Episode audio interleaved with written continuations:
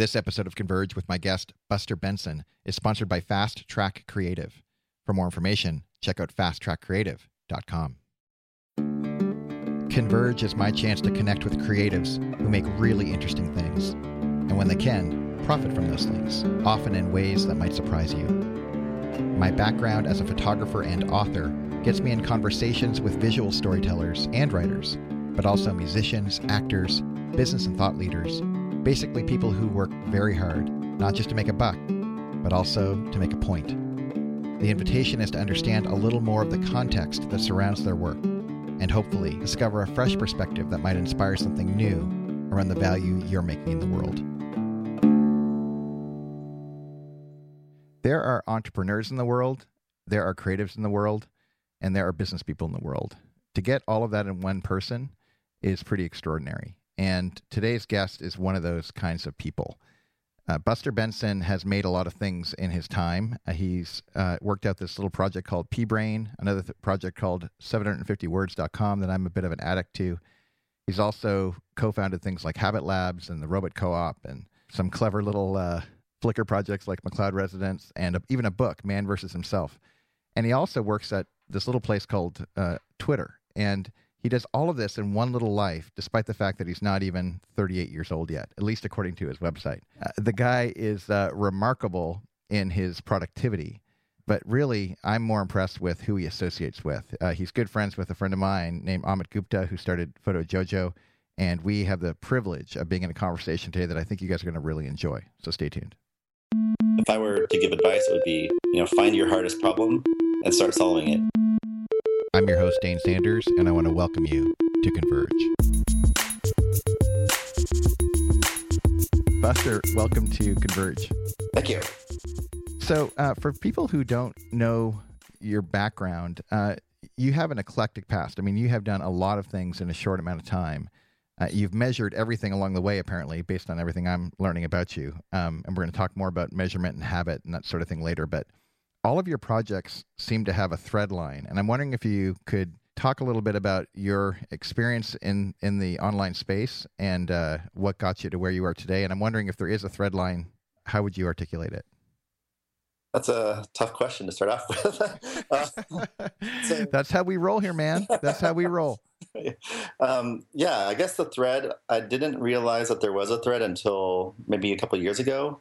It's really just I've always believe that creativity results when you try to basically solve the most difficult problem that you have. And this, I inherited this from when I was a I was a creative writing major in college, and I always knew that you know the way to write the best fiction was to you know find out your your deepest secret question about the universe and try to create a scenario where the only way out is for the character to solve it. Hmm. And I sort of applied that to, I guess, product development and built a lot of tools that were focused on using data to understand myself better. And that led me through like 43 things. And um, actually, a lot of it was started at Amazon. Did you work at Amazon? I did work at Amazon from like 98 to 2003 okay. and on and off over the years. And I guess the part that I've always the part that the, the, pattern that emerged after a few, after like a decade of this was that I'm trying to solve the problem of how do we change ourselves, mm. and primarily how do I change myself. That's that's sort of been my my unconscious pattern, and now that I realize that that's it, I have doubled down on it and try to try to solve that that question mm. um, at the expense of of everything else. Sometimes the products fail, sometimes the businesses fail, but um, still interested in that question.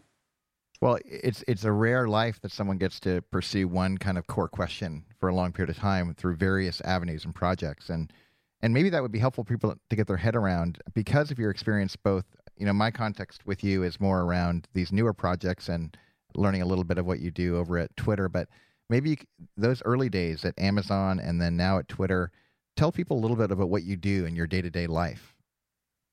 Well, I wanted to be an, an, editor at Amazon. I ended up getting a customer service job, but eventually working my way up, learning Perl and web development, and worked on the recommendations team, the personalization and recommendations team, which built things like customers who bought this also bought, um, your store, and eventually I got tired of just recommending products to people that you know, despite how effective it was, it wasn't that interesting to me as a problem. Mm. So I've done both product management and engineering, and have always sort of liked the combination of the two. So startups made a lot of sense to do that for a long time. And then eventually, I wanted to come back to a bigger uh, opportunity like Twitter and moved down to San Francisco last year. And I'm a product manager working on analytics.twitter.com, trying to find ways to um, use Twitter's massive amounts of data to help businesses, professional users, and just like curious people understand themselves better. Mm. It the uh, the closer I get to people who develop things online, the more I'm struck by the kind of esoteric nature of the questions they're asking. Like I, I have a, a really good friend up in the San Francisco area who's in the middle of a startup, incredibly smart guy. He also went to Berkeley, um, a guy named Dan Tacchini. And we, we we've talked, I think, now for about five years on on questions like what is a website, and uh, uh, most people don't. That's a tough one, actually. It, it's a really tough one, and and what's amazing to me is how few people think about these things, despite the kind of ubiquitous nature of you know using online tools and you know browsers and apps and all that sort of thing. Uh, would you agree that that that do you, or do you have to be a geek to really understand that those kind of bigger questions? Because really, what I'm hearing you describe is human condition questions getting worked out online. So you know what motivates people to take action, and how can people change, and the, you know those are those are human things, not just mm-hmm. web things. And yeah. when people are getting involved in this kind of development kind of stuff, is it the stuff that, that they think about and they just work out with cool apps? Uh, I don't know. Like, like I think it takes a geek's mind to take on a really difficult problem without becoming discouraged. And so, to the extent that like solving the question of like what is a web page is intimidating to lots of people because they feel like first of all they should know it already, and second of all they don't know where to start to figure it out. Right. And that same thing is true with behavior change. Like when we ask the question, like, how do we change ourselves?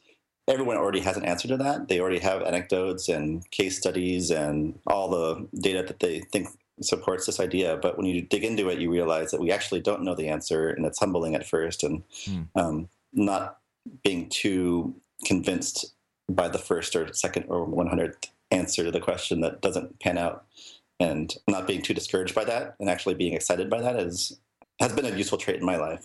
Mm. One of the uh, we have a little kind of community down here. It's it's actually it's virtual, so it's all over the place. But it, kind of the hub of it is down in Southern California, and we have a bunch of kind of cultural values that we've begun to name over over the years. And one of the ones that we talk a lot about is this notion of um, reality is your best friend.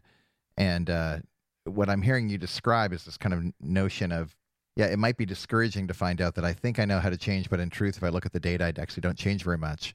That might at first feel like a kind of a bummer. But are you saying that at least the, that's data? At least you have a starting point, or you mm-hmm. have accurate information, uh, yeah. Uh, from which to move. Yeah, I actually had this conversation with a lot of um, fellow peers in the entrepreneurial space of the the uh, importance of admitting the truth, even if it's not what you want to hear, which is very hard for an entrepreneur because yeah. we're constantly trying to spin things positively to everyone else, especially investors and, and customers and that kind of thing. Yeah. Um, and admitting that you don't know something that should be obvious or that you haven't found the answer yet is really tough. But in a way, it's sort of comforting at the same time because you know that everybody else doesn't know the answer either. And they just aren't admitting to it. So it's, it, and it's not as scary once you admit it as it, as it seems from the outside.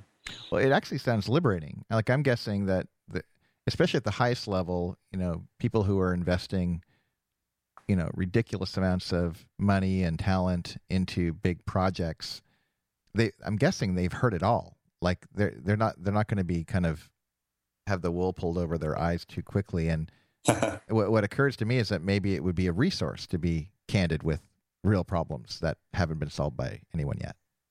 Yeah, yeah. I mean, I I remember telling my investors at my last company that like they were basically funding a uh, research lab, which um, also weeded out about 95% of the people to give me more money. But um, you know, funding research is not quite as uh, promising as funding the answer. And a lot of people do claim they have the answer. Hmm. And if, if you're going to give someone money and expect them to become, you know, a hundred million dollar company or a billion dollar company, um, you you sort of need them to have the answer. Right. So right. It goes both ways. Yeah, I could see that.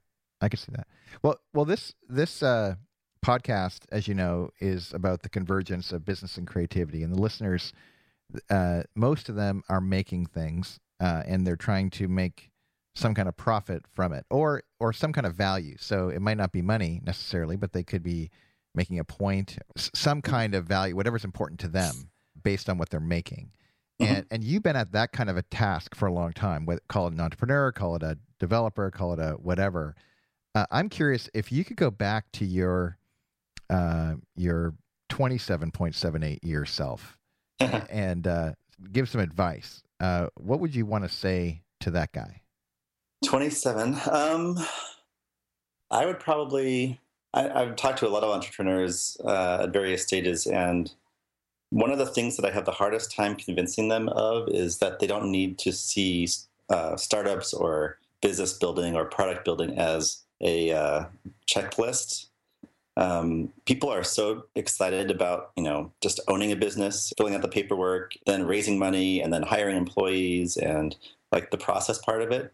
That I think a lot of people make those decisions for the wrong reasons. And if if I were to give advice, it would be you know find your hardest problem and start solving it. And until you make progress, until you ha- until you can solve it for one person, you don't need to raise money, hmm. uh, and and you don't need to hire anyone. So, um, and I think that people don't spend enough time at that at that stage of the company. It's actually the most, at least for me, it's the most fulfilling stage of the company too, where the the clock's not ticking, um, people's livelihoods aren't in your hands, um, and you are probably burning very little cash and that kind of thing. So, um, spend more time there, and then don't believe your own hype as yeah. Uh, as you go out and try to raise money. That, yeah, that's so striking because we just had a, uh, a couple guests on from a website called These Are Things. These designers from the Midwest named Jen and Omar, and they make some really cool art. And uh, we talked a lot about this notion of finding a pure creative space. And when I hear you describe the, that moment of no pressure for payroll and no pressure to to kind of put together a, a pitch deck for investors, where you're really just creating a solution to a problem, mm-hmm. is that close to what they're talking about? Do you think that that pure for you that pure yeah, creative absolutely. Space? Yeah, it's like you nothing between you and the, and the, problem you're trying to solve, and maybe you have to find like depending on how you know how what the problem is, you might need to convince people to help you a little bit, but like you don't need to do that simply to become a business, simply to feel like you're an oppor- a CEO or whatever it is that you are. Um, I mean, it's tempting. Of course, I, I, did that many times for that for that reason. So it's easier for me to say it after sure. going through it to convince someone else. Well, and talk a little bit more about that. Like, what do you think motivates people to to want to have the props of you know legitimacy? I think it's experience. Like, there's a lot of things that we do. I might be biased. Like, one of my my first startup was called 43 Things, where it's about making a list of life goals and then you know trying to check them off the list.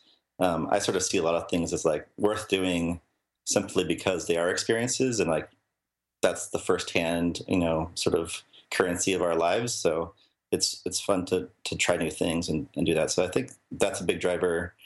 Everyone says fake it till you make it, and that while that is good advice, sometimes I think it might force people to go a little bit too fast. Um, other times.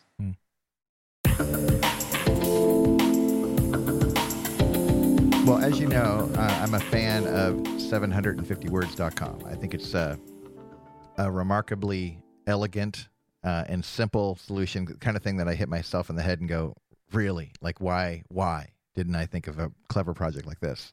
Um, and I'm sure you have that experience at other places too. But what a lot of our audience, if they've been around me for any time in the last half a year, they've heard me talk about 750 words a lot.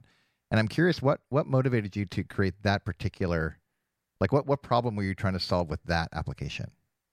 That one um, it was entirely about getting things out of my head, right? Like, um, as a creative writer, I, I've always um, I've always been a journaler, and I've always been equally paranoid about other people finding my journals, and I always hated the fact that I had to censor myself in my journals. So I wanted to create a tool that solved that problem for me, where I could write uncensored, unfiltered brain dumps of stuff and not fear that it was going to be seen by anyone else and not fear that it was going to accidentally you know post publicly in some way um, and I, I, knew that that and, at least in my own personal life like what would always provide value because when, every time I am stuck on something, if I just write it out and I get it onto paper, like I work through it and I get to the end and I'm like, wow, you know, that was worth 15 minutes of my day to, to solve that.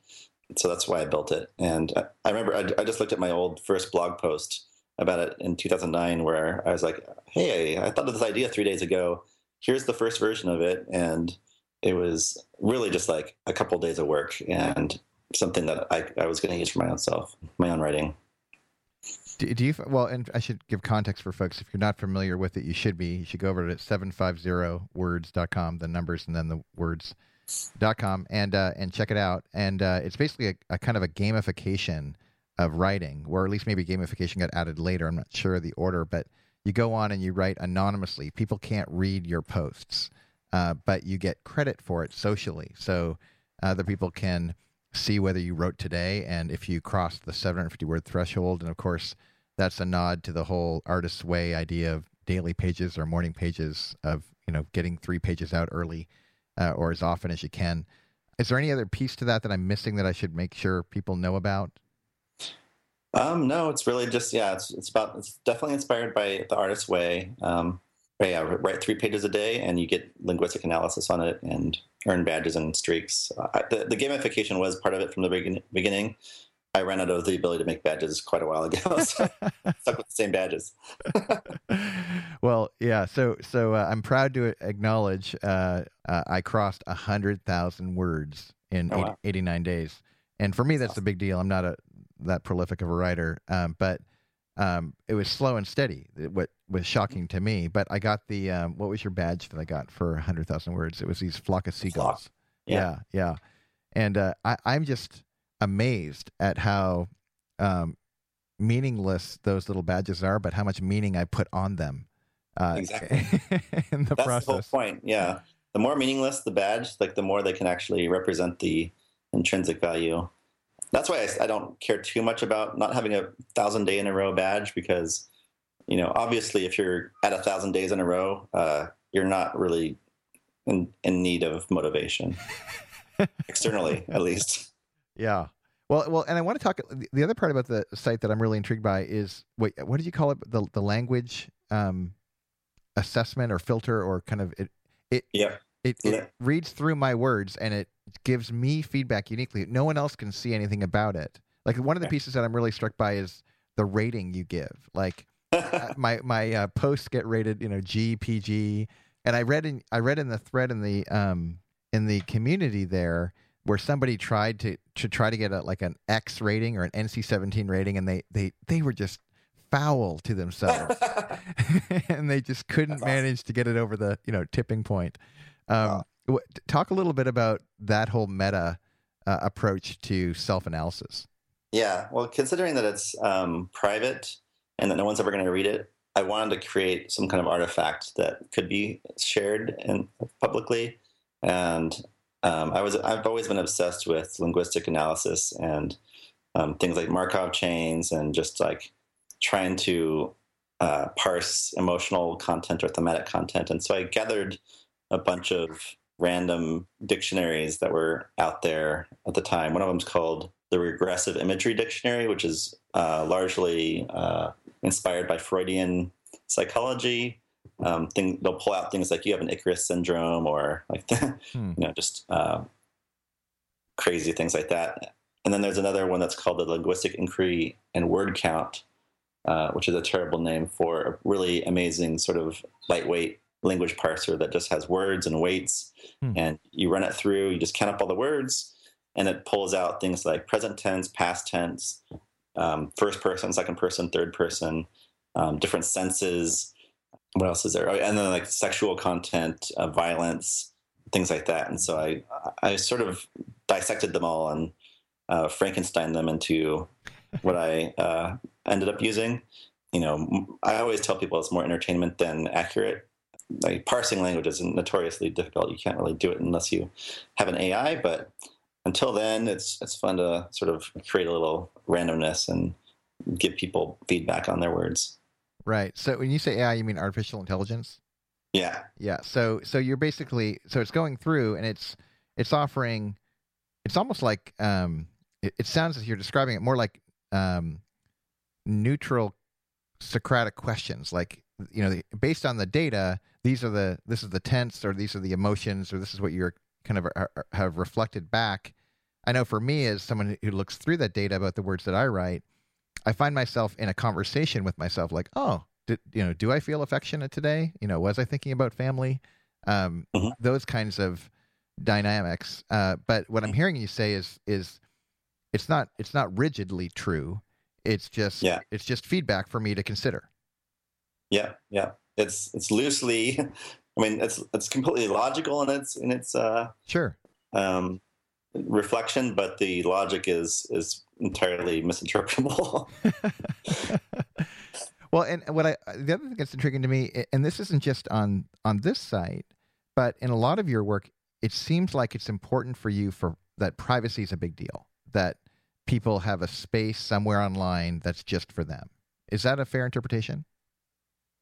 Um, I have a weird relationship with privacy and publicity. Like, like I, I, I think the common thread there is that I, I want. I'm trying to instill a, a mental state. Like, I want people to come to 750 words and feel safe, and that requires, in this case, complete obfuscation of the words and hmm. uh, there's having no chance at all of ever making it public. So, you know, it, it creates this feeling of like, oh, I don't have to be afraid that someone's going to read this. And so therefore I can just write. Um, and so everything about that side is entirely about giving that feeling. In other places, some of the, the emotion might be um, accountability or motivation, in which case, like maybe everything is public. So I don't know. I don't. I don't think privacy is is one of my core passions. It's just that in this particular case, it's very important that people have privacy. Mm-hmm. Like it's in- instrumental to some other yeah. end. Yeah. Yeah. And is that true with pBrain? In fact, actually, why don't you explain what pBrain is for folks?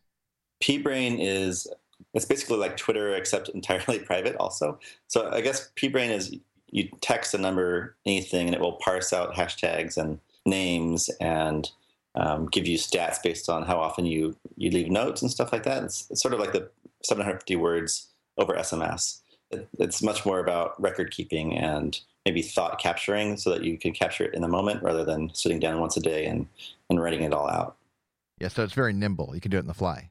Yeah, yeah, and everyone's got their SMS, you know, app, you know, on, on the, in their dock or at least on their home screen of their phone. So it's way easier to just use that as the input device rather than creating an app and having people have to open it and find it and create an account and all that kind of stuff. So, so, so as you have kind of walked uh, your journey through this, you know, all this from the early days all the way to stuff you're doing currently, and I, am gonna actually ask you a question in a minute about how you've divvied your life up.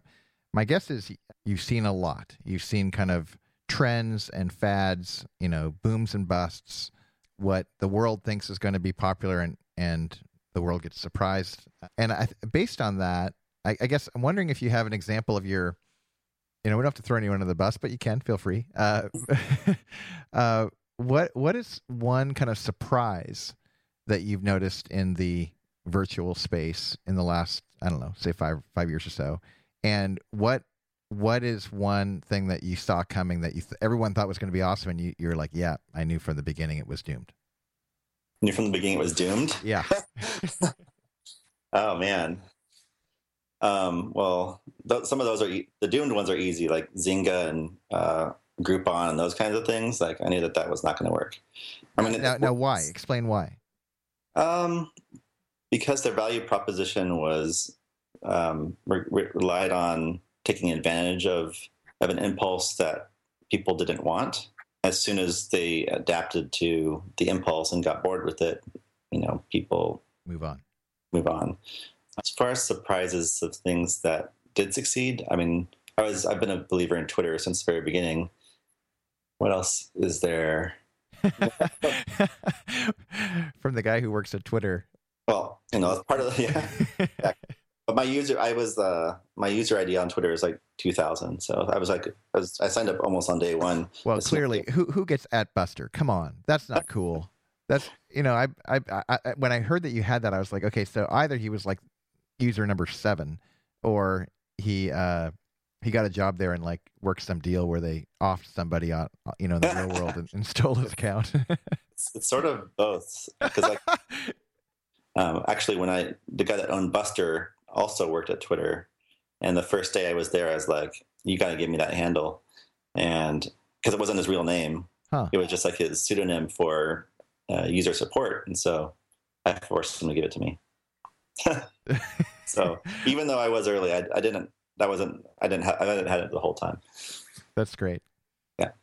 So, um, so, so say more about. I, I want to get back to the original question. Yeah. So, so with Twitter was something that you believed in at the beginning. Did you think it would go this far? Yeah, I mean, I, I, I think so. I, I, I mean, I, I feel like my DNA was forged in the in like Web 2.0 as far as web products go, where yeah, I mean, when everybody had good intentions and everybody knew each other and everybody was just trying to make the world a better place and focusing on open and public and and shared and you know catering to objectives rather than trying to take advantage of people. Um, and there's a few people in that era, like Ev Williams, of course, um, started Blogger, he started Twitter, now he's running Medium. Is one of my uh, sort of heroes in that space. So is Stewart Butterfield, who started Flickr. And there's a whole bunch of people that are just doing really interesting things. Some of them didn't build $15 billion companies, but still built really amazing things. Like Matt Haughey built Meta, Metafilter. Yeah, there's just a bunch of them out there. And I think that anything that that crew builds with that philosophy, I, I back 100%. I don't necessarily, I don't really care if they become gigantic things, but they make the world better in some way. So I always root for them. Who are some um, up and comers that you go? Oh, I, I, think there's some real talent there. Anyone on the on the landscape who maybe kind of because I, I, think what I'm hearing and what you're identifying is it isn't just a skill set; it's kind of a, a value set and the skills to pull off some of these things. Because because I mean, even Twitter is a great example. I remember the early days; uh, people just struggled to explain what Twitter was, and you know, you guys who were early adopters, it, it was just kind of native. Like, of course, I'm telling people what I'm doing. Like, you know. Well, yeah, uh, yeah, true. We were definitely early adopters and oversharers of our lives, and people I, I, now there's there's a lot of people. I mean, like I don't I don't probably spend as much time at hackathons and and incubators as, as I did before, but um, you know, I really like what Tony is doing with Lyft. There's lots of people. I mean, everything that quantified self movement sort of brings out, like Ernesto Ramirez and Gary Wolf. I like everything that they do. And again, I, I don't necessarily think that all of these will become gigantic things. I just think that the trends that they represent are trends that will, in the long run, win out over the other ones. Mm-hmm, mm-hmm.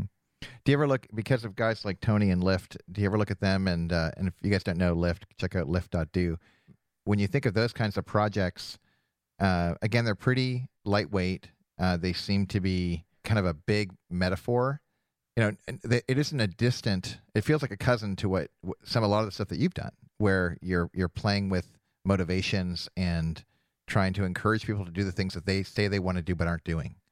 Do you ever look at a project like that and go, "Yeah, I like either contribute, like I think I contributed to that, or I was I was part of that project," or do you ever go like, Oh, that jerk. He stole my idea. Definitely not the latter. Um, I mean, I, I, I, think that anything, anybody that is passionate enough to go spend their life trying to build tools like this is totally has 100% license to use anything that I might have might have tried at one point. Um, just I hope they do it better than I did. One question I want to talk about, and this relates to a lot of our listeners is just folks who are trying to design their life. So, um, as I understand your world, you know, you you are making really cool things at Twitter, and you also, as you have time, you're doing these side projects. You're in you're in the the developer community at a pretty you know high level. You've seen a lot of things. How important is it for you to be intentional with, you know, having a, a job with benefits and still freeing yourself up for a percentage of your time to do other projects. Is and, and I should probably double check. Is my assumptions are they close to right in terms of how you set things up? Yeah, I mean, I, when I when I joined Twitter, they definitely gave me. I made it. I made sure to be upfront about the fact that I would have side projects, but um, I don't know. I, I think it's a cycle.